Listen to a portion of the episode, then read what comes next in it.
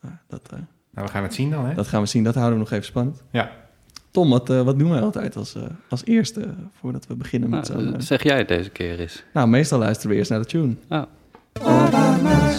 Allemaal gekleed over nieuwe muziek. Dus gaan we lekker zitten of zo. Het zijn de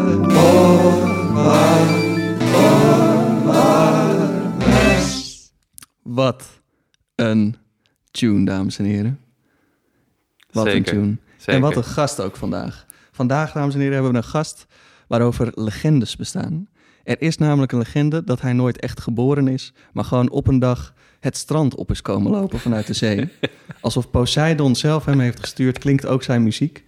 Hij heeft, ik heb een lijstje gemaakt, want je kan het onmogelijk allemaal onthouden.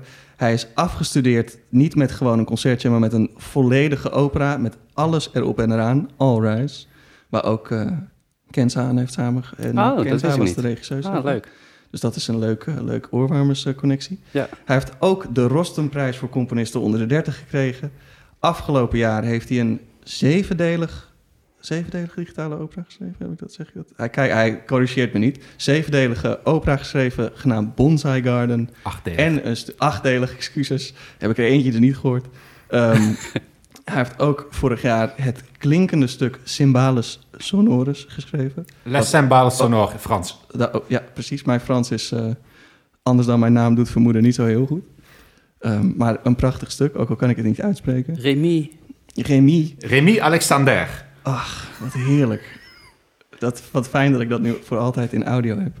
Um, hij zit hier, u heeft hem al een klein beetje gehoord. Tom, wil jij nog iets zeggen voordat ik zijn naam ga roepen? Nou ja, eigenlijk wel. Ik, uh, uh, ik ben namelijk wel, wel fan van Jan-Peter. Uh, ik vind zijn muziek waanzinnig. ik vond het grappig, want recent deelde je op Facebook een, een video van tien jaar geleden... van het nieuwjaarsconcert met het Nederlands Blazersensemble. En uh, toen ik dat zag, toen kreeg ik een herinnering dat ik dat tien jaar geleden dus heb gezien, zonder dat ik, zonder dat ik uh, uh, wist wie jij toen was. Maar goed, later, later leerde ik meer van je kennen en ontmoette ik je ook. Ik weet ook dat je, dat je saxofoon speelt. Je schrijft ongelooflijk mooi voor, voor het instrument, maar sowieso ook ja, ken ik vooral je orkestwerken en die vind ik onwijs kleurrijk en ja, indrukwekkend. Dus ja, goed. Uh, en tegelijkertijd is het ook nog een leeftijdsgenoot van ons, of in ieder geval van mij. Ja, ah, ja, ja. Ik, ik, zit in de, de, de ja, dat ik jaartje dat. Uh, ja, precies. En, en uh, um, nou, gewoon inspirerend. Inspirerende componist, maker, schrijver, verteller. Jan-Peter de Graaf. Toekom en toekomstig directeur van alle conservatoria van Nederland. of zo mogen wij hopen. ja. Nou, dank jullie voor het compliment. Bedankt. Welkom. Ja, het, wat goed dat je er bent. Ja, nou ja, ik ben heel blij om er te zijn. Uh, het, was, uh, het was fijn om weer eventjes een reden te hebben om het huis uit te kunnen. Ja, ik, ik, uh, ik kwam, ging net met de oorwarmerstaxi even Jan-Peter ophalen van het station. En toen vertelde je dat, dat je normaal heel veel componeert ook in de trein... en dat dat je eigenlijk een beetje is afgenomen door deze tijd. ja, dat klopt. Ja, het, um, ja, ik vertelde Tom dus dat ik... Ehm, sinds, mijn, sinds eigenlijk het moment dat ik mijn student-OV had. Um, uh, en dat eigenlijk steeds vaker ging doen, steeds, ja, sowieso één dag per week en vaak meerdere dagen per week uh, gewoon een complete ronde door Nederland ging maken. Uh, verschillende plekjes, dorpjes, stadjes heb bezocht waar ik normaal gesproken nooit zou komen, waar ik ook helemaal niks te zoeken had, maar simpelweg gewoon voor de reis naartoe. Zodat ik in, in de trein kon doorwerken. Want ja, ik bedoel, met een beetje geluk heb je een stopcontact en een, uh, en een, uh, en een stille werkplek. En uh, vervolgens een voorbij razend landschap. Nou ja, en dat, dat, dat werkt bij mij wel. Grappig. Dus ja, dus veel stukken die jullie hebben gehoord zijn voor een groot deel in de trein geschreven. Alleen vanwege corona is dat eigenlijk ja, niet meer mogelijk. Dus elk excuus om de trein te pakken, uh, grijp ik met beide handen aan. En dan ga ik lekker in de trein zitten met mijn laptopje. En dan uh, uh, schrijf ik weer een paar mooie noten. Althans, dat is de bedoeling. Heel goed. En, en zit dat dan allemaal in je hoofd? Heb je, of heb je ook een keyboardje mee waar je dan... Of, of, of hoe, hoe werk je? nou, ik heb, ik heb thuis heb ik een, een mooie piano staan. Maar ik gebruik de piano eigenlijk alleen in de beginfase van het componeren. Oh ja. Dus ik, ik werk daarin eigenlijk mijn het werk, daarmee mijn schetsen uit, mijn materiaal. eh, dus ik begin eigenlijk vaak met eh, eh, allereerst gewoon mijn ideeën opschrijven. Ik heb een schetsboekje waarin ik in tekeningetjes en tekst mijn ideeën eerst uitwerk en zorg dat er structuur in komt. ja, dat er, dat er een soort van structuur in komt. Want zoals Tom ook wel eh, een paar keer heeft opgemerkt eh, bij mijn stukken, is dat structuur is voor mij ongelooflijk belangrijk. Ik ben heel erg altijd bezig met hoe kan ik ervoor zorgen dat de spanningsboog zo goed en zo strak mogelijk is. En dat begint dus daar al. Dus dat, ik, ik ben allemaal bezig om, want in mijn hoofd is het eigenlijk één grote chaos van ideeën. Het zijn allemaal wel mooie ideeën, alleen het, eh, het buitelt over elkaar en onder elkaar door.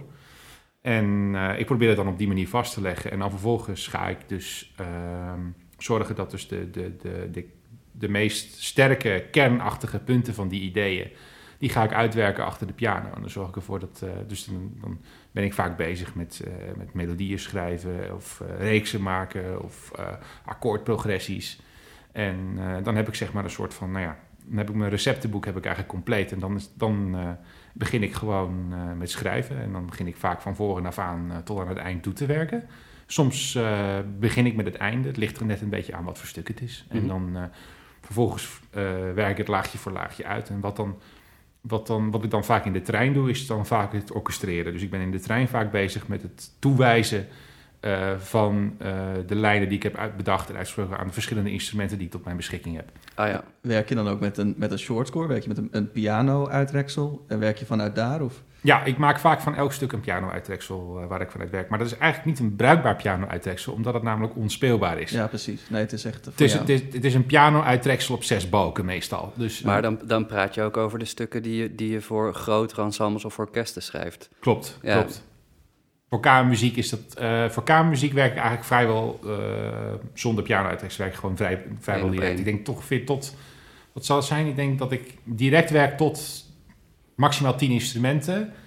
eh, en koor en, eh, en dat soort dingen. Maar als het, als het meer gaat, dan maak ik, begin ik vaak met een piano-uittreksel. En dan werk ik het vanuit daaruit. En zou je dan zeggen dat je eh, meer methodisch bent of meer intuïtief in het, in het componeren? Nou ja, zoals ik al zei, ik heb dat boekje waarin ik dus die... ehm, waarin ik dus mijn ideeën heb gestructureerd. Mhm. Dat blijft eh, de rode laan, lijn, de rode draad. Maar dat betekent niet dat ik tijdens het proces nog weer nieuwe ideeën krijg... die nog misschien wel beter werken. Dus dat proces gaat ook gewoon door. Ja. En soms is het zo dat ik dan op een gegeven moment besluit om daarvan af te wijken.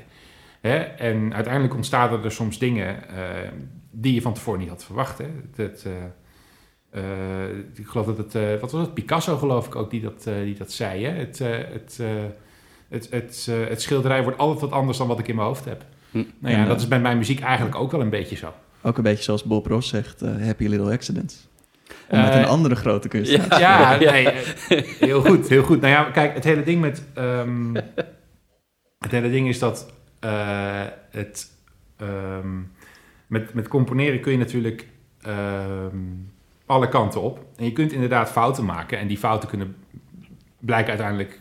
Kunnen uiteindelijk blijken ja, dat het een, eh, uiteindelijk toch een geniale zet bleek te zijn binnen dat stuk. Maar ehm, ja, ik ben wel wat dat betreft eh, wel streng voor mezelf. Ik laat mezelf niet compleet gaan. Want dan krijg je een stuk. Dat is ook iets wat ik dus zeg maar in de loop der jaren, sinds ik zeg maar ben begonnen met componeren tot ik ben afgestudeerd en verder, eigenlijk steeds meer en meer eh, en nog steeds mezelf echt goed aan het leren ben, is van hoe zorg ik ervoor dat ik mijn ideeën zo vormgeef dat het eh, allemaal verband houdt met elkaar. Dat dus want ik ben, een, ik ben een componist die veel verschillende ideeën in een stuk stopt. En ik vind dat ook mooi. Maar ik vind het wel belangrijk dat die ideeën eh, aan elkaar verbonden zijn. Dan wel ritmisch, harmonisch, melodisch. Of eh, misschien wel qua eh, concept. Dus, dus ik, ik ben wel, zeg maar, ik ben niet een minimalist. Eh, dat kun je ook wel, denk ik, horen in mijn muziek dat ik dat niet ben. En dat ik daar ook niet een. eh, maar ik ben, eh, ik ben wel iemand die probeert eh, ervoor te zorgen dat elk idee, ook al is het maar misschien licht intuïtief, dat elk idee wel met elkaar verbonden staat, zodat het stuk wel een, een compact geheel is. En dat het niet echt een complete tombola is van eh, verschillende ideeën die als een soort los zand aan elkaar zijn geregen. Ja, dus, dus die vorm die je aanbrengt in je muziek is eigenlijk, uh, is, is eigenlijk voor jezelf een manier om je eigen hoofd ook een beetje stru te structureren en niet alles in zo'n stuk te, te passen. Ja, klopt. Ja, nee, want ik bedoel, als je kijkt naar mijn eerste stukken van hoe ik ben begonnen toen ik 15 was, toen was het van, hé, hey, dit vind ik een leuk idee. En nou, nou ga ik wat anders doen. En nou ga ik weer wat anders doen. En dan ga ik weer wat anders ja, doen. Ja. Dat, was, Ja. dat was dat. Dat was de vorm. A, B, C, D, E, F, G. Mooi. En hoe, hoe heeft je, wat ik, of tenminste, ik ga, ik ga, ik vul even iets in, want waarschijnlijk eh, heeft je studie aan het conservatorium geholpen in, in, in, dat, in, dat, eh, in die ontwikkeling. Heb je daar een, een voorbeeld van? Zo van, oké, toen ik deze, deze, deze truc leerde of toen ik dit, eh, dit inzag. Nou, wat, wat een, leuk, een leuk voorbeeld is, is bijvoorbeeld eh, het stuk Modern Times. eh, wat ik vlak voor mijn conservatoriumstudie heb geschreven. Of eigenlijk net nog in, tijdens mijn, eer- na mijn eerste drie compositielessen op het conservatorium ongeveer. Eh, wat, wat dus toen op het nieuwjaarsconcert is geweest van het Nederlands Blazersensemble. Eh, dat kun je nog heel erg zien als een stuk van, nou ja, van echt van, van iemand die, die begint. De vorm is heel erg grappig genoeg afgeleid van een popliedje. Je kunt heel erg, eigenlijk, je kunt het zo onderscheiden in een couplet, een refrein, een couplet, een refrein, een bridge en weer een refrein. En ehm, weliswaar heel erg eh, was ik al bezig met, met structuur. Van, want elke keer als, een, als, als er weer een lijntje terugkomt, staat het een halve toon lager. En ik was alweer heel erg bezig om die Ja. draadjes met elkaar te verbinden. Maar die structuur had het dus nog wel een beetje. En ik was toen al bezig met het vinden van iets wat, eh, wat ervoor zorgde dat die ideeën al een beetje. Ja, moet dat nou zeggen? Alle, al, dat het al wat meer gestructureerder werd. Want ik, ik wa- kwam er zelf, ik was er zelf al een beetje achter. Ik had natuurlijk ook al een vooropleiding gehad. Ik heb privélessen gehad bij Klaas ten Holt. eh, die daar ook al opmerkingen over maakte. Maar wat ik dus vervolgens op het conservatorium heb geleerd, is om niet meer te denken in van die blokjes, maar echt om eh, dwarsverbanden aan te leggen. Dus ik ben eh, de, de belangrijkste les die ik eigenlijk heb geleerd, en eigenlijk wat, wat continue credo was van mijn belangrijkste compositieleraar, Guus Jansen, was eh, basnoten. Ehm, de, en wat, wat daar nou zo belangrijk is, is dat je dus eigenlijk altijd ervoor moet zorgen dat eh, de bas, dat wil trouwens niet zeggen meteen de letterlijke bas, maar in dit geval dus de laagste stem binnen het stuk muziek wat je schrijft. Dus dat kan bij wijze van spreken ook als je alleen maar een, als je een stukje hebt voor drie instrumenten die niet zo laag kunnen. Dus alsnog het laagste, de laagste stem Ja. in dat stukje is dan de basstem. Maar dat dus die basstem, dat dat een op zichzelf staande melodie moet kunnen zijn. Dat die, eh, en dat dat dus, eh, want als je, als, je, als je dat lukt, dan eh, kan dat de, de sopraanmelodie, die je eigenlijk als hoofdmelodie beschouwt, zeg maar, versterken. En kun je gelaagdheid in je stuk krijgen, hè, perspectief. En vervolgens heb ik dan weer van Diederik Wagenaar geleerd, mijn andere compositiedocent op het conservatorium, hoe je vervolgens daarmee kan spelen door dan ook die dingen op een verschillende snelheid van elkaar eh, te laten bewegen. Dus dat de bas langzamer of sneller beweegt dan de sopraanstem. En hoe je daarmee kan spelen. En, en nou ja, goed, dat geldt dan dus ook in mindere mate voor de altstemmen en de tenorstemmen. Eh, en eh, dat zijn echt hele waardevolle lessen die ik heb geleerd. En daardoor is mijn muziek dus nu veel meer een soort, vergeleken met vroeger, veel meer een soort vlechtwerk geworden. Interessant, ja. Dat, ik zit er ook, ik zit het eventjes vooral over na te denken. Ik vind het heel herkenbaar ook namelijk. Ehm, maar vooral het, het leren denken in, eh, in functies binnen de muziek. Dus iedere stem krijgt een functie en is, is niet meer gewoon een noot of een stem, maar Nee, heeft een... eh, Ja, precies. Dus, dus, en dat is ook een van de andere dingen die ik heb geleerd. Ik schreef nog wel eens ehm, akkoorden, eh, waarbij er in één keer soms plotseling verrassende nootjes bij kwamen, hm, die daarna vervolgens ook weer weggingen. Maar ja, wat die nootjes nou precies deden, ja, ik dacht, ik vond het een leuk kleurtje en dat doe ik er even bij. ja, Maar die, die nootjes hadden dus niet echt een functie. Het was alleen dat kleurtje op dat ding. Maar nou ja, als je dat vervolgens ook niet later laat terugkomen of wat dan ook, dan, is dat, dan zijn het gewoon een paar verdwaalde nootjes. En ja, dat is zonde.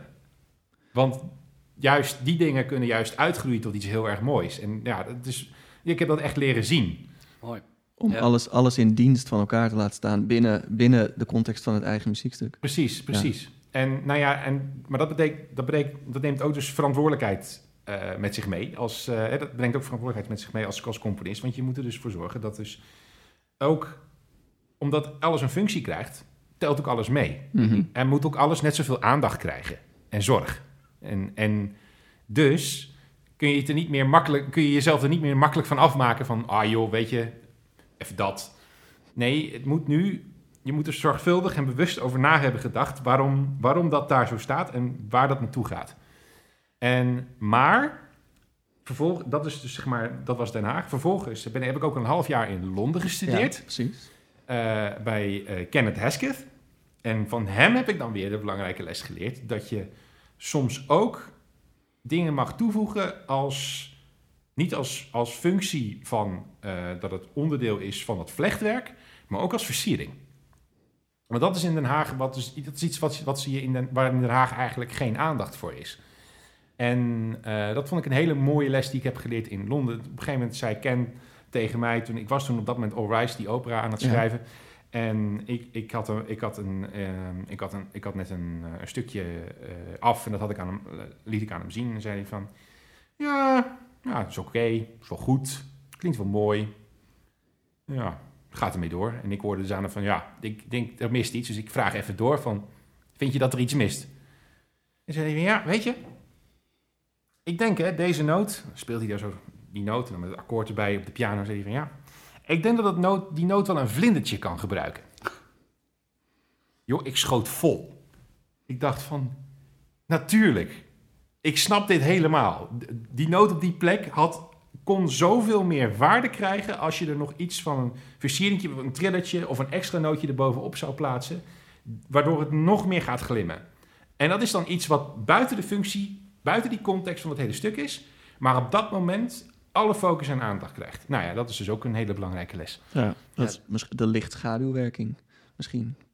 Ja, of nou ja, soms is het gewoon echt gewoon een, een, een, een, een, een kleine versiering. Of een krulletje of een, een, een, een glissando of iets. Waardoor je dus ehm, de noot, ja, eh, of een, een groepje noten of een akkoord of wat dan ook, net ietsje meer nadruk geeft.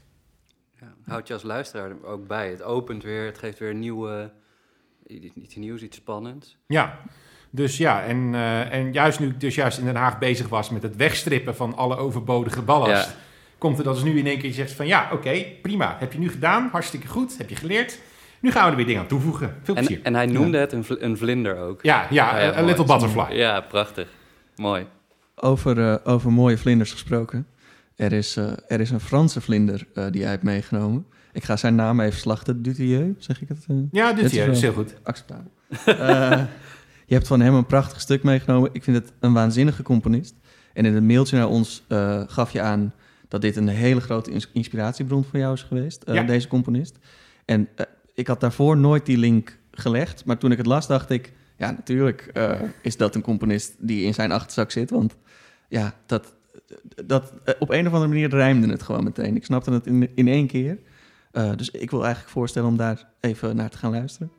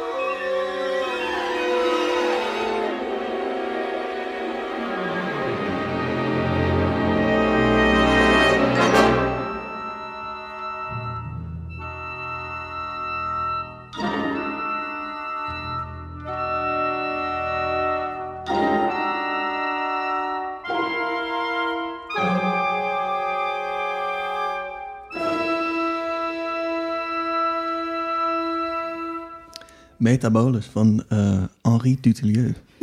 Zeg je nou metabolus? Ik zeg Op zo'n Rotterdams? Op z'n Rotterdams.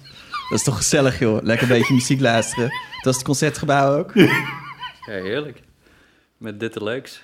Dutteleuks. Dutteleuks, Dutteleuks. Ja, eh, is het wel. is van Lut- Dutteleuks. Ja, Ja, ook leuk. zijn stukje eh oude, oude Grede Zondes. En eh, dat, vind ik, dat vind ik prachtig. Ja, ik eh, prachtig. elke ochtend even naar luisteren.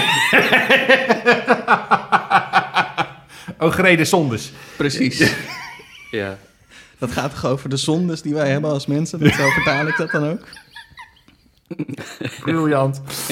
Ja, ja, nee, oké, ja, goed. Metabolen. Ja, Nee. Ja. Je hebt dit prachtige stuk meegenomen. ja.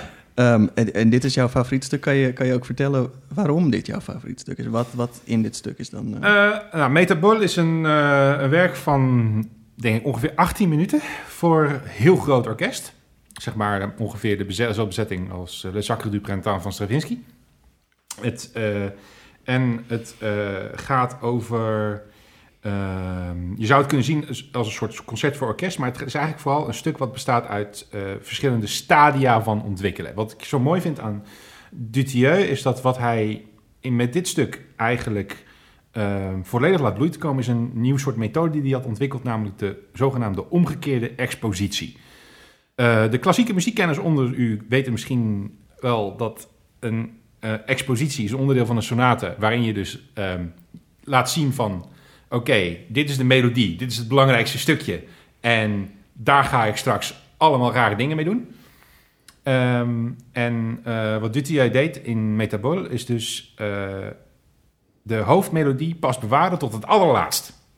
En beginnen met allemaal, ja, maar eigenlijk met, een- met een paar statements, een paar akkoorden, waaruit vervolgens allemaal kleine melodielijntjes ontstaan. En dat fragmentje heb je dus nou niet laten horen, net na het begin.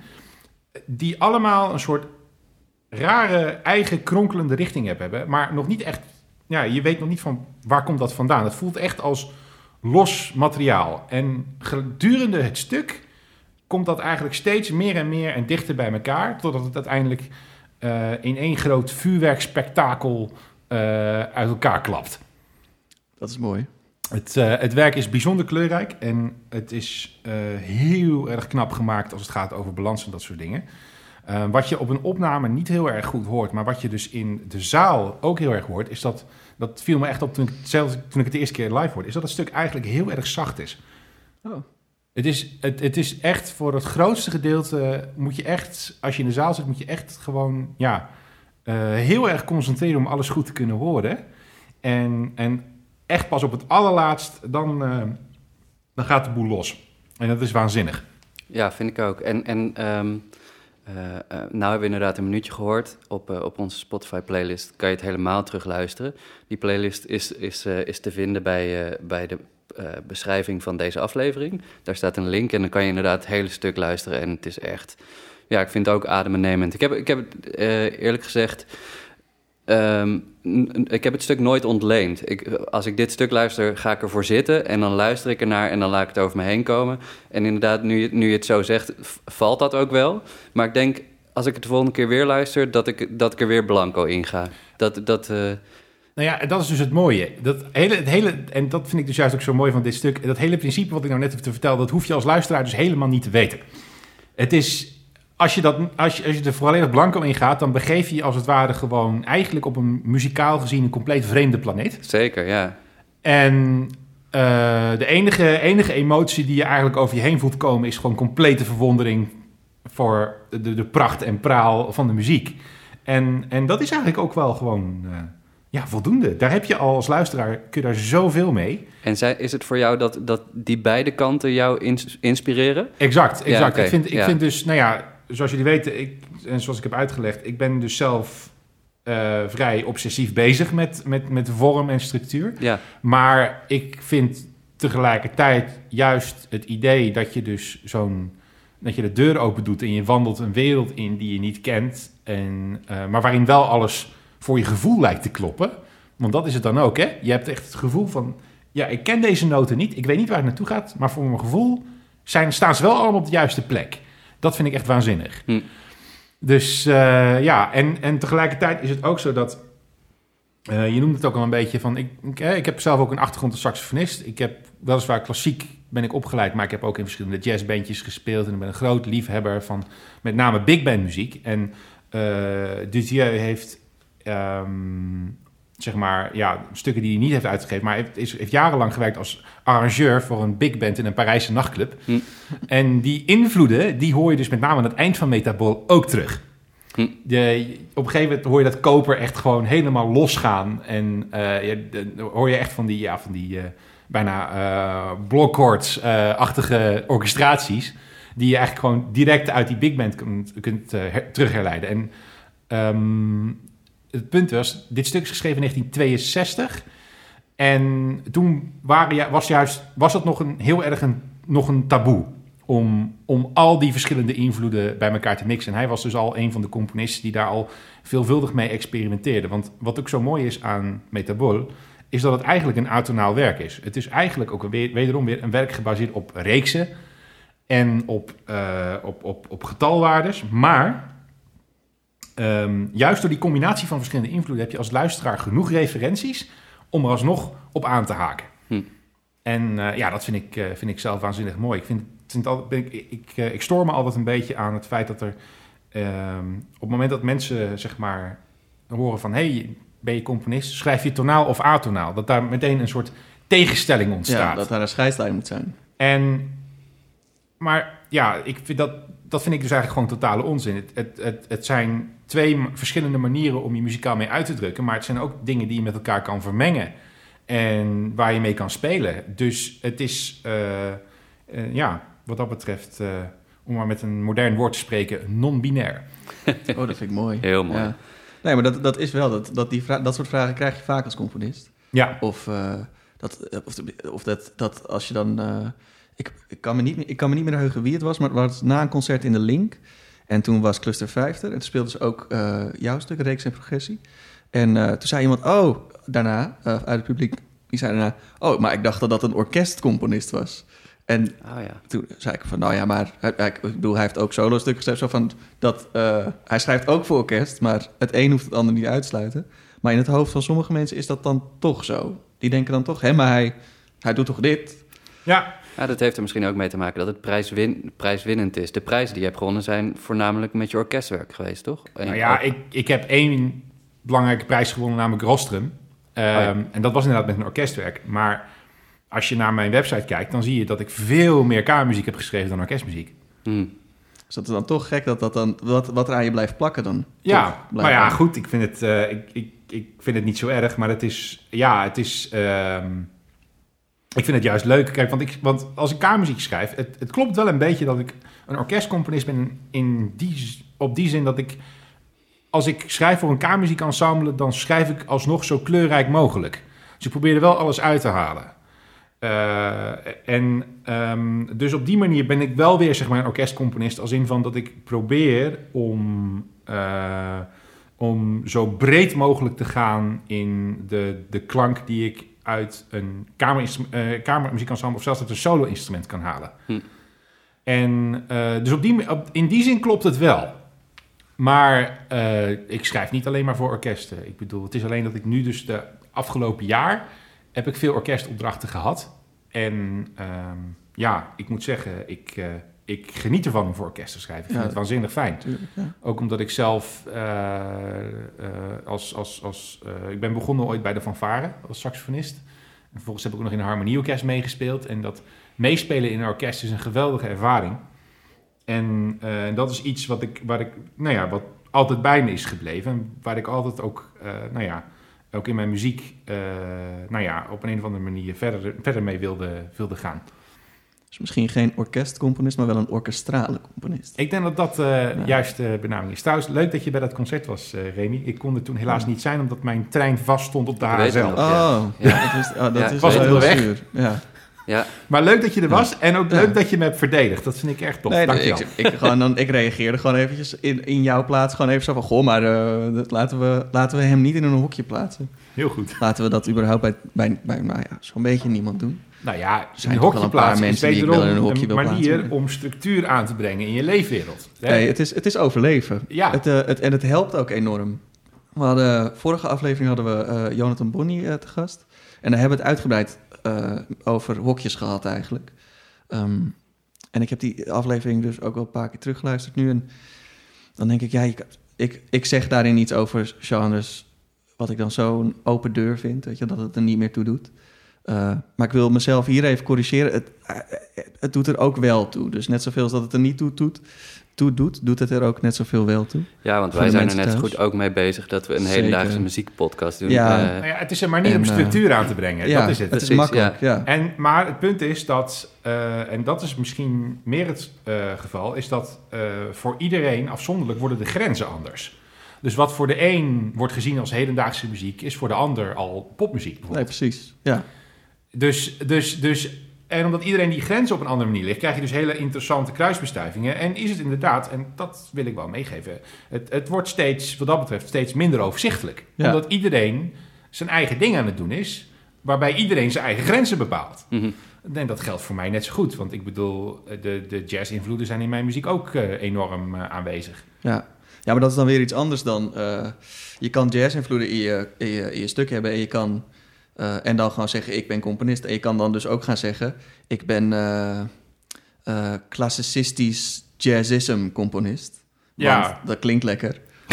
Maar ja, maar dat is wat er tegenwoordig veel gebeurt. Waardoor je een soort rare versplintering krijgt soms van post-apocalyptische punk-klassieke muziek. Ja. En dan denk ik, ja, ik vind dat enorm cool klinken als naam.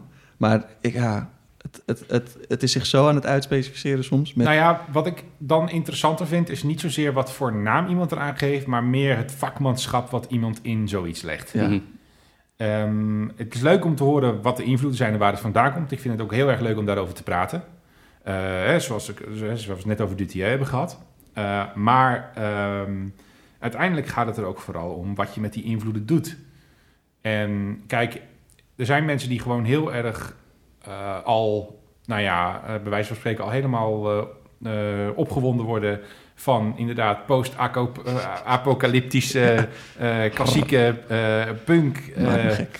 met, een, met, een, met een invloed van Zuid-Afrikaanse, weet ik veel. Praat je jezelf nou klem, Jan-Peter? Ik praat mezelf klem. Maar in ieder geval wat ik bedoel te zeggen is dat, dat, dat, dat zo'n... Als je daar een naam aan geeft en je geeft het iets heel exclusiefs... dan gaan mensen, ja. worden mensen daar al opgewonden ja, van. precies. Het is een hele fijne marketing tool. Ja, maar als je vervolgens zeker. muziek schrijft die gewoon... Ja, uh, sorry, slecht in elkaar zit... Ja, dan kun je er net zoveel exclusieve namen aan geven wat je wil. Dan ben je af. Mensen, het werkt niet. Nee. Nee, nee ik denk ook dat dat dan uiteindelijk geen lang leven beschonken is. Um, maar om, om, om deze afronding eigenlijk ook weer naar een volgend stukje uh, te gaan, wil ik onze volgende rubriek even aankondigen middels onze fijne tune. Mm -hmm. Dus hier komt de oorworm. Ket is zo catchy. Met zo van de grond je Het zo catchy. Lekker duintje. Maar ga het zitten in je oor. Het is de oorworm. Brett, wij zijn nog even water aan het inschenken. Eigenlijk moet ik de tune gewoon langer maken. Dan kan je even water inschenken. Ja, ja. Maar... Drinkpauze. De oorworm, daar zijn we. We zijn er aanbeland. Ja. En jij hebt een stuk van Berio meegenomen. Mm -hmm. En daarbij schreef je dat jouw, um, jouw aanknopingspunt waren de conservatoriumgangen. Ja. Vertel. Ja, want jullie vorige stuk uh, in deze serie was Grand Pianola Music van John Adams. Ja, zeker. Mm -hmm. Nou, Grand Pianola Music van John Adams is als inspiratie ontstaan op de conservatoriumgangen van, uh, ik geloof, Berkeley. Uh, of Juilliard, ik weet niet meer precies welk conservatorium. Maar um, John Adams hoorde dus al die pianisten, al die toonladders studeren en uh, majeurakkoorden, mm. als de opening van het uh, Tchaikovsky-piano en dergelijke. En hij dacht van, uh, dit vind ik zo inspirerend, iets, hier moet ik iets mee. Nou had Luciano Berio dat idee al ietsje eerder. Uh, en in uh, Sinfonia, en dan in, uh, in, in, is een, zeg maar, het eerste werk wat je zou kunnen stempelen onder het label, als we dan toch over labels hebben, mm -hmm. postmodernisme. Waarin hij dus op een soort gedistanceerde manier probeert commentaar te geven op de klassieke muziek tot dan toe. Hij heeft geprobeerd in dat stuk wat hij schreef, heeft hij dus geprobeerd um, om allemaal verwijzingen te leggen en uh, gewoon, ja, uh, in het derde deel echt gewoon letterlijk te, te quoten. Uh, van componisten die beginnen bij Machot en eindigen bij Stockhausen. En, um, maar wat hij dus daarbij ook... Hij wilde dat ook koppelen aan, zeg maar, de, de, de, de, wat hij... Wat, zeg maar zijn, zijn leefwereld, zijn gehoor... Wat hij, wat hij dagelijks hoorde om hem heen. En eh, nou, hij gaat dus ook les op het conservatorium. En hij las dus. eh, en op het conservatorium eh, worden ook wel eens. nou ja, bijvoorbeeld teksten in de wc-deur gekrast. Net Mhm. zoals bij iedere willekeurige middelbare school. Overal waar jonge mensen zijn, zal vernieling zijn. Er, wordt, er, er worden halve briefjes ergens achtergelaten. Er worden posters geplakt. Er worden dat soort dingen. En hij heeft dus ook in... want in Symfonia heeft hij dus niet alleen een orkest... maar heeft hij ook een versterkt zangensemble... van zes of acht zangers...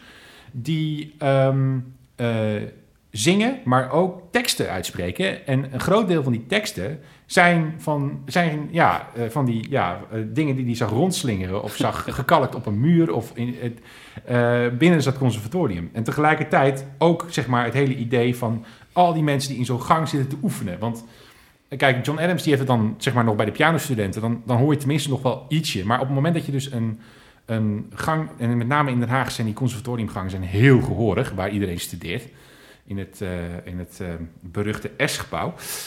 Als je, daar, als je daar rondloopt, dan hoor je dus een kakofonie van strijkers, blazers, slagwerkers, alles door elkaar.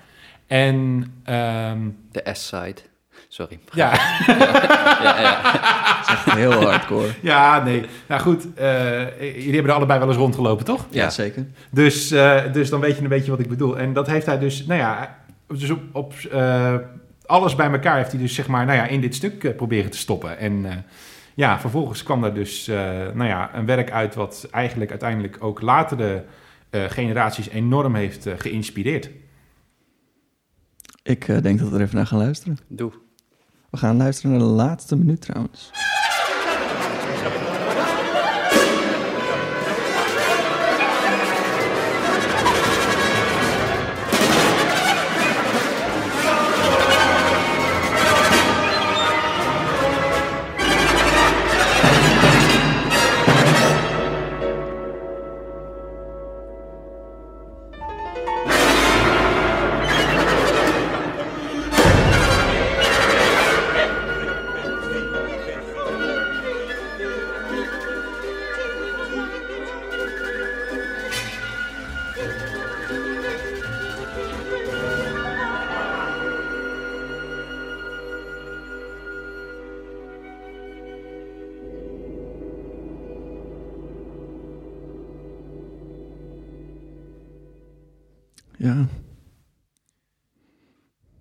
Voor mij, voor mij is deze, eh, doet deze muziek dan weer aan mijn conservatoriumgangen denken. Want op mijn, op mijn master-eindexamen heb ik eh Sequenza van Berio gespeeld. En dat was met, dat heb ik, daar heb ik zoveel uren in gestopt om dat, om dat te masteren. En als ik dan hier weer naar luister, naar, naar, naar dit stuk, eh, krijg ik gewoon flashbacks naar die, naar die spanning of zo die ik had om, om dat stuk te kunnen spelen. Dat, dat, dat draagt dit stuk ook een beetje voor mij. Dus ja, dus eh, eh, als, als we het hebben over het stuk van Dutier, waar ik helemaal open inga en, en inderdaad die kamer inkom en het over me heen laat komen, krijg ik hier echt meteen een soort van werkspanning van, van oh ja, dit, moet- dit, moet, eh, dit moet allemaal klinken. Ehm, Ja, je hebt wel een heel heftig stukje uitgekozen, Remy. het is een in- ja intens stuk. ik dacht, je moet een beetje, je moet een beetje, dacht ik. En het, ik, moet daar, ik, wil er, ik wil even eerlijk hier, want het is leuk dat je het zegt. Ehm, ik merkte bij mezelf op dat ik steeds hele rustige minuutjes uit stukken ging kiezen. Oh, ja. eh, en die ging laten horen. En toen dacht ik, ja, dat ga ik toch niet nu ook weer bij Berio doen. En de- vandaar dus dat ik heel specifiek koos voor... Ja, ik, ik vind het alleen wel jammer dat je niet hebt gekozen voor het derde deel. Want het derde deel is een beetje een soort Oh. running gag onder componisten, hè? Ik ken deze running gag niet, dus je mag hem me vertellen. Nou, in het derde deel zitten dus allemaal ehm, quotes, ook van eh, uit, uit beroemde eh, toneelstukken. En, eh, maar tegelijkertijd wordt er ook steeds eh, geroepen: keep going en stop en keep going. En, en, en, en ja, dat soort dingen. En ja, goed. Als er, als er enige vorm van op, op social media voorbij komt, wat enigszins te maken heeft met deze tekstjes, dan komt er meteen een running gag Ja. met al die tekstjes uit het derde deel voorbij. Ja, mooi. mooi. Het heeft zijn eigen meme. Dat, heeft, nee, dat, dat is het eigenlijk. Want het- dat is het mooie van, van Sinfonia van Berio. Sinfonia van Berio is eigenlijk de eerste orkestrale meme. Het, is, het heeft namelijk eigenlijk al die elementen. Ja. U hoort het hier voor het eerst, eh, dames en heren. Of misschien niet, voor de, maar... Nee, Berio was een visionair. Dat, nee, maar dat, ben ik, dat ben ik helemaal met je eens. Dat, dat ben ik gewoon helemaal met je eens. Eh, 60 jaar oud, hè, dat stuk. ja, en hij heeft ook zo'n interessante geschiedenis... en er hebben zulke interessante mensen ook bij hem gestudeerd... eh, dat dat een soort pluriformiteit van verhalen nu in mij oproept. Dus daar moet ik over ophouden. Wat ik in Ehm. ieder geval tof vind... Of sorry, ik onderbreek je. Nee, je mag... eh, Dat, dat je met, met zo'n anekdote over, over inderdaad ehm, eh, Berio en, en, het, en het vorige stuk uit de slinger van, van Adams... eh, eh, eh, ehm, het toch aan elkaar weet te verbinden... terwijl de muziek zo, zo ver uit elkaar lijkt te liggen eigenlijk. En, en dat, dat vind ik mooi, vind ik leuk. Nou ja, weet je, ik bedoel, ik had ook voor een, laten we zeggen, een vrij eh, ja, eh, overduidelijke connectie kunnen gaan door ofwel eh, collega-componisten in dezelfde stijl te kiezen of componisten die erdoor zijn geïnspireerd.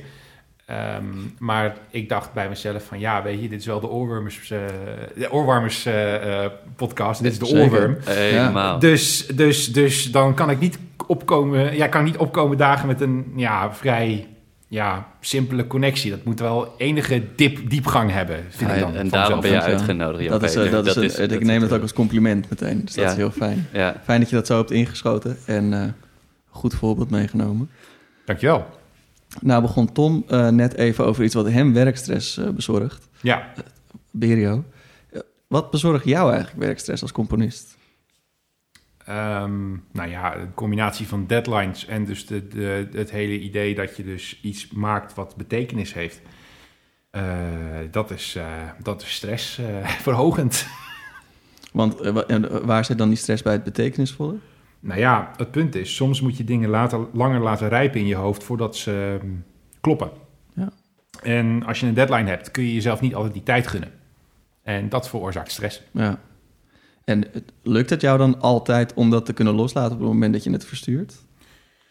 Eh, dat is erg moeilijk. Ehm, ehm, het lukt me wel, maar het is een, het is een, het is een heel ja, lastig proces, vind ik altijd wel weer. En zeker op het moment dat je je stuk hoort in een uitvoering of in een repetitie en je denkt bij jezelf van shit, ik wil eigenlijk toch wel wat dingen gaan verbeteren.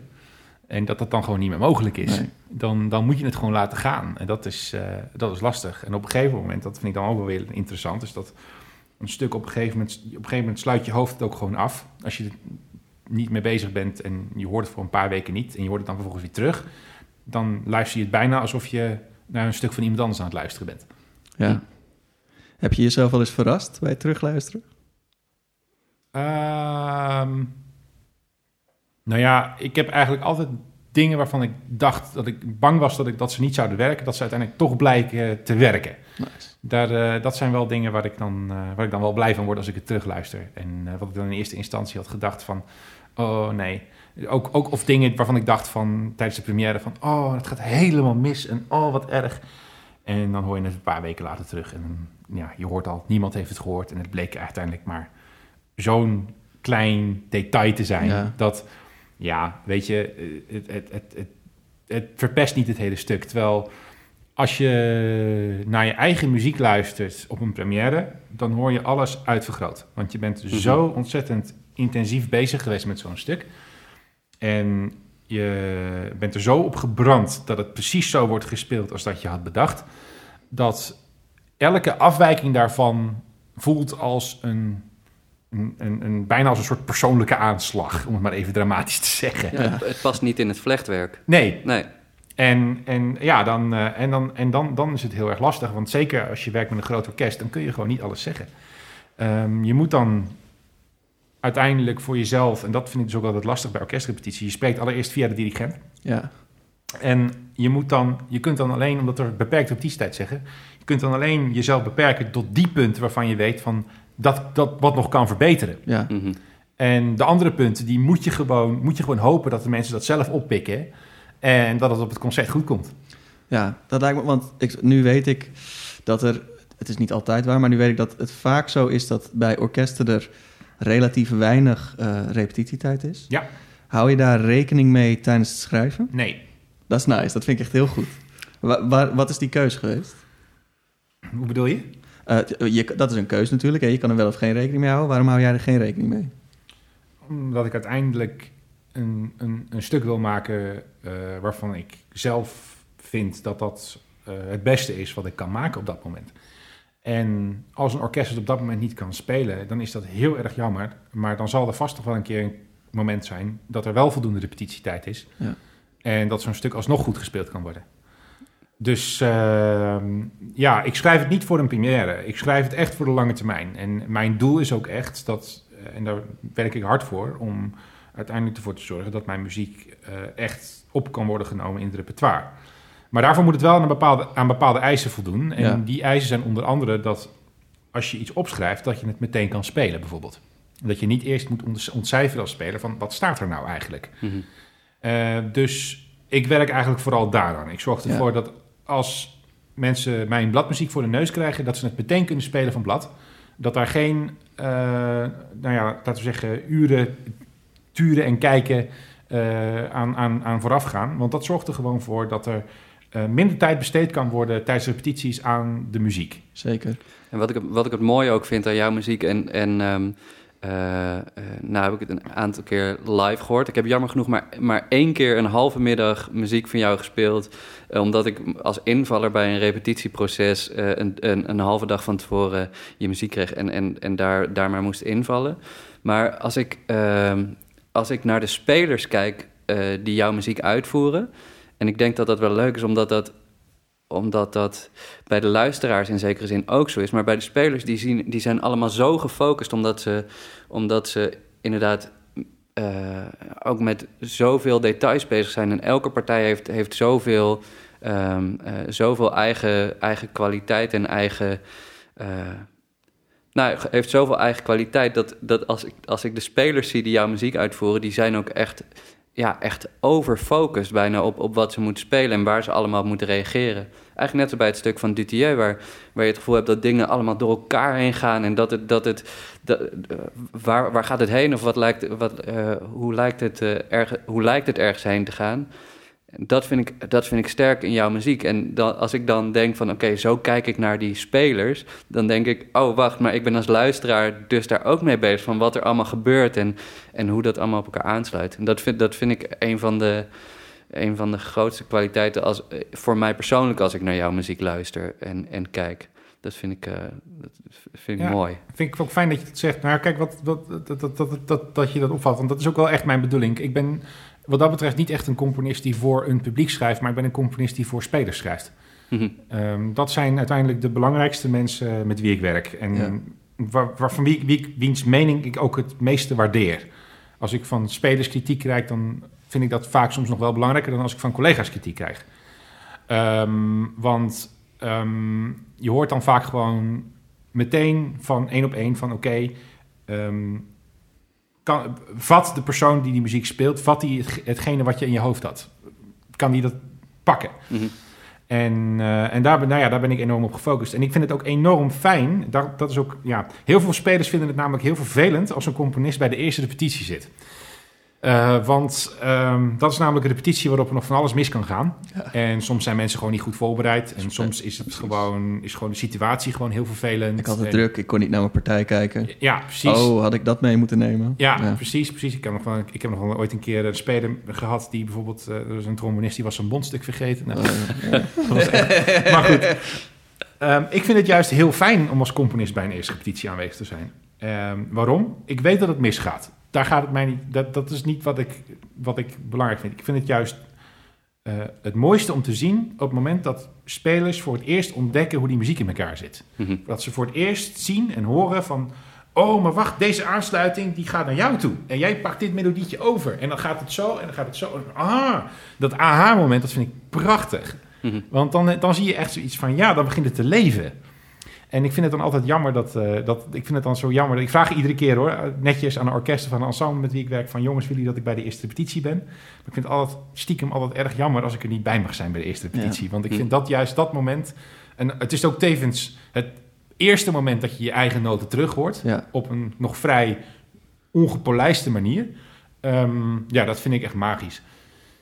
Ja, ja, ik denk dat het juist. eh, Ik denk, ik, ik, ik denk dat het juist heel mooi is als je als componist de eerste keer erbij bent. En helemaal als je aangeeft van ik wil er graag bij zijn vanwege deze reden, dan, dan, dan levert dat volgens mij alleen maar veel meer, veel meer op. Bij, bij sommige muzikanten wat stress, maar, maar goed, Ja. dat, dat, dat daar gelaten. Nou ja, ik vind eigenlijk het belangrijkste uiteindelijk dat er, een, eh, dat er ook een samenwerking ontstaat tussen de componist en de uitvoerders. Eh, dat, dat, niet een, dat niet de componist op een afstandje blijft zitten en, en kijk, je zegt van ja, ik vond het wel goed of ja, ik vond het wel aardig. Of, ja, dat- van ja, nee, dat, die componist heb je ook die het liefst gewoon op een veilige afstand Ja. blijven en Wat aantekeningen Wat maken, aantekeningen maar het wel maken. dicht laten. ja, ja, ja, ja, precies.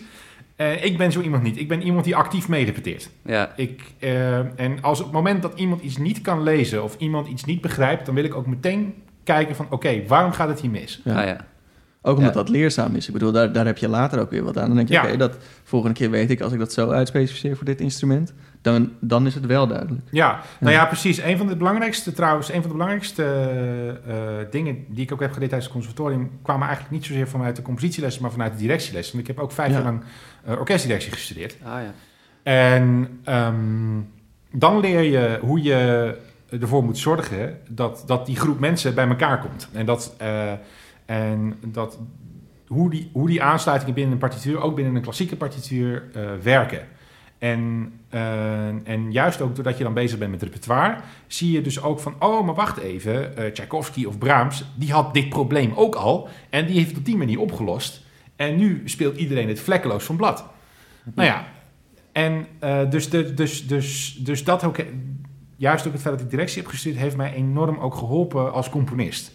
Ja, om dat inzicht, te- inzicht te krijgen. Ja. Ik heb eigenlijk nog wel, nog wel één vraagje. Ik, ik Dat las, is mooi. eh, Ik las, ehm, ehm, moet ik even de naam checken, een, een artikel van Bas van Putten, waar, Mhm. jij, waar jij, jij een aantal vragen voor had gekregen. Of in ieder geval, ik, ik zag dat je in dat artikel voorkwam. Ja. En ehm, eh, daarin sprak je over dat in deze tijd met, met corona een soort van overmatige vraag aan nieuwe solo-stukken eh, kwam. Maar, en ik, maar eigenlijk vond ik een ander ding wat je zei daarin mooier. En dat ging ook over orkesten. Dat, ehm, dat het heel afhankelijk is van een dirigent of van een orkest. Eh, eh, ja, wat er wordt gespeeld op een podium. Dus inderdaad, je hebt o- overal livestreams met, eh, ja, met de grote stukken, met, de- met de malers, met de, weet ik veel wat. Maar waarom niet in deze tijd juist aanpakken om, om hedendaagse muziek en jonge makers en, eh, en, eh, en componisten een, een stem te geven? En ik, ik, vond dat een, ik, vond dat, ik vond dat je dat heel mooi raakte in dat, in dat artikel. En ik vroeg me af, ehm, voel, je, voel je ook verantwoordelijk voor, voor eh, ehm, nou ja, breder dan jezelf, dat, dat, dat er veel componisten of veel muzici eh, eh, aan, de aan de bak gaan met die hedendaagse muziek en dat dat, dat, dat een groter podium krijgt? Nou ja, kijk, ehm, een, een, een iets, een, een talent wat ik, wat ik bezit en heel veel van mijn collega's wat minder, is dat ik redelijk sterk ben in ehm, mensen enthousiast maken eh, voor iets waar ze in eerste instantie niet enthousiast voor waren. Hm. En ehm, dat is iets, daar ben ik gewoon achter gekomen. Dat is iets wat, wat, wat, ehm, nou ja, wat ervoor heeft gezorgd in ieder geval dat ik veel werk heb gekregen. Maar wat ik, wat ik ook kan, inderdaad kan inzetten om eh, collega's, zowel muzikanten als eh, componisten, als dirigenten, in, in, in, het, in, in de spotlight te zetten. Dus ik, ja, ik heb zoiets van, ja, op het moment dat je dus, eh, hè, om met, eh, met, eh, met de beroemde woorden van de vader van Spider-Man te spreken, met with great, with great power comes great responsibility. Ja, in dit geval ja. met, met, met de kracht die ik heb om, of in ieder geval het talent wat ik heb om kennelijk om mensen te overtuigen, kan ik, heb ik dus ook een verantwoordelijkheid naar mijn collega's toe om ervoor te zorgen dat ik niet alleen mezelf constant zit te promoten, maar dat ik juist ook ervoor zorg dat, er een, dat, dat, dat mijn hele generatie eh, op een betere manier eh, aan het werk kan dan een vorige generatie. Mhm. En kijk, het, het hele ding is gewoon is dat over het algemeen zijn componisten vrij schuchtere mensen die het lastig vinden om sociaal goed contact te leggen en dat te onderhouden. En ehm, dus probeer ik vooral ook om eh, ervoor te zorgen dat, dat, dat eh, als ik er- ergens enthousiast over ben, om dat ook niet over onder stoelen of banken te zetten. Zeg maar bij composities ook en bij, bij spelers Mhm. en, eh, en makers. Dus nou ja, en op die manier probeer ik dus vaak. ik vind het ook heel erg leuk om te doen. Ik vind het heel erg leuk om netwerken met elkaar te koppelen. Dus, eh, hè, dus, dus bijvoorbeeld, eh, doordat ik bijvoorbeeld de Bonsai Garden heb gemaakt de afgelopen coronacrisis, dat was deels ook met de reden van: ik wilde, ik wilde ervoor zorgen dat de, de zangers met wie ik heb gewerkt, dat die niet het gevoel krijgen dat ze hun werk niet meer goed kunnen uitvoeren. Eh, en, want ik wil later, het is ook puur eigenbelang natuurlijk, ik wil later ook nog met ze werken. Maar ook gewoon, ik zie, van, ik zie mensen die ongelukkig worden. Dus ik wil ze Mhm. iets te doen geven. Tegelijkertijd had ik een partnerschap met Opera Zuid, vanwege omdat ik daar dus een klein operaatje had geproduceerd, de, de Grens. Daar waren ze enthousiast over en ik kreeg een telefoontje van de eh, intendant van Opera Zuid van... ehm, wij eh, hebben onze producties gecanceld. Als jij een idee hebt, laat het vooral weten, dan kunnen we er misschien iets mee. Dus ik heb vervolgens gezegd nou, ik wil wel een serie met online operaatjes maken. En eh, ik wil dat graag doen met regisseur Kenza, want ik weet dat Kenza ook niks te doen heeft. Dus, nou ja, toen zei opera zei van, nou, wij hebben nog nooit met Kenza gewerkt, maar als jij zegt dat, jij, dat, ze, dat ze goed is, dan, nemen, we- dan vertrouwen we jou en dan gaan we werken met Kenza. En eh, sindsdien eh, zit Kenza nu, staat Kenza nu op de radar bij Opera Zuid. Mhm. Dus op die manier gaan, gaan die dingen werken. Dus ik vind, ik vind dat heel belangrijk. Ik vind het belangrijk dat dat talent wat er is en wat er rondloopt, dat dat gezien wordt. En dat dat, nou ja, dat het een, een plekje krijgt. Maar het is wel zo natuurlijk van, ja, ik kan niet iedereen helpen. Nee, nou ja, dat, dat, is, dat is ook zo. Maar Ja, dus ik moet wel, goed, ik, ja. dit- dus ik moet dan soms ook wel weer, ja, soms moet ik gewoon daarin keuzes maken en moet ik gaan kijken van, oké, wat moet ik op, wat is het juiste moment om iemand enthousiast te maken ergens voor? Want soms is iemand gewoon nog niet helemaal klaar voor, bijvoorbeeld, om eh, op een bepaalde manier aan het werk te gaan. En soms is iemand eh, gewoon op dat moment eh, qua levenssituatie eh, niet helemaal in orde. Of misschien vind ik die persoon helemaal niet aardig. En dan eh, is het ook weer Ook een zoiets. goed punt. Ja, ja, ja. Dames en heren, ik denk dat het zojuist ultiem duidelijk is gemaakt waarom ik wil dat Jan-Peter directeur wordt van conservatorium. Want dan weet ik zeker dat er een betere tijd aankomt voor het hele culturele leven. Ehm, en met deze mooie woorden van jou, Jan-Peter, wil ik ook graag deze aflevering afsluiten. Eh, ja, ik- wil je bedanken voor het, voor het mooie gesprek Graag gedaan. en, eh, en je mooie woorden. Tom, Ja. ik wil jou ook bedanken. Oh, dank je. Graag gedaan.